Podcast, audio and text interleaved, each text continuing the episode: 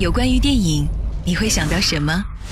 是迷离乱世里的红颜知己，还是太平盛世当中的匆匆过客？是青春年少时阳光灿烂的日子，还是容颜老去后永不熄灭的梦想？在喧嚣的世界中，让我们找一个让心灵栖息的部落，侧耳倾听斑斓的光影跃动，品味生活的点滴感悟。欢迎来到。光影部落格，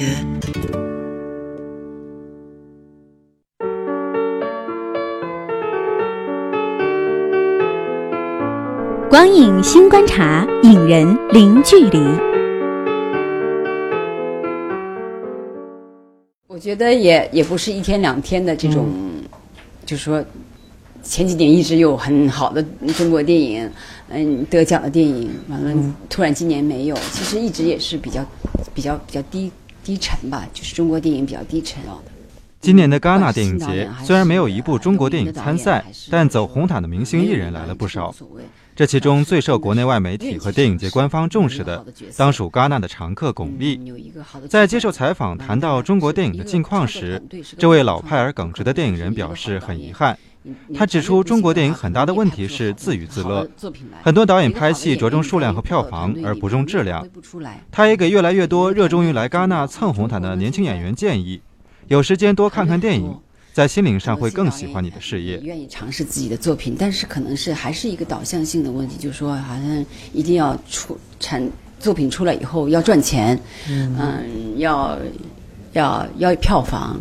嗯，完了可能就就会走一些极致的东西。完当了导演之后，就走一些很极致的极端的东西，嗯就是取悦观众的东西。我觉得这个可能就会走偏了，就你一时半会儿也也转不回来了。就是他需要一个时间去慢慢沉淀，去沉淀下来。就年轻导演，你当你沉淀下来，你再沉淀沉淀，可能就就那个能量又没有了。其实一个一个。一个演员还有导演，我觉得他最好的时期，演员就是也是演员还好了，就是他可以如果是一个好演员的话，你就可以从很很小可以演演演到演到七八十岁，如果你愿意演，还可以没问题。但如果是导演的话，最好的时期其实是三十五岁到到五十岁之前，五十多岁、六十岁也也没问题。但是其实我觉得最好时期是五十岁、五十五岁之前。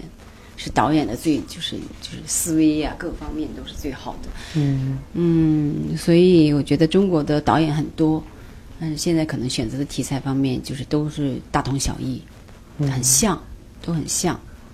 完了就走市场吧，就是一个票房，真的假的我们也不知道，所以就是质量不重要了。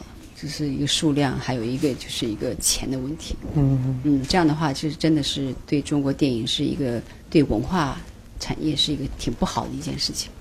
叫蹭红毯啊，这这如果真是这么想是不对的，但是我觉得参与是对的。嗯，就是来一下，就是我们可以见识一下，呃，国外的电影节是 什么样的，国外的影人对电影崇拜敬重是什么样的。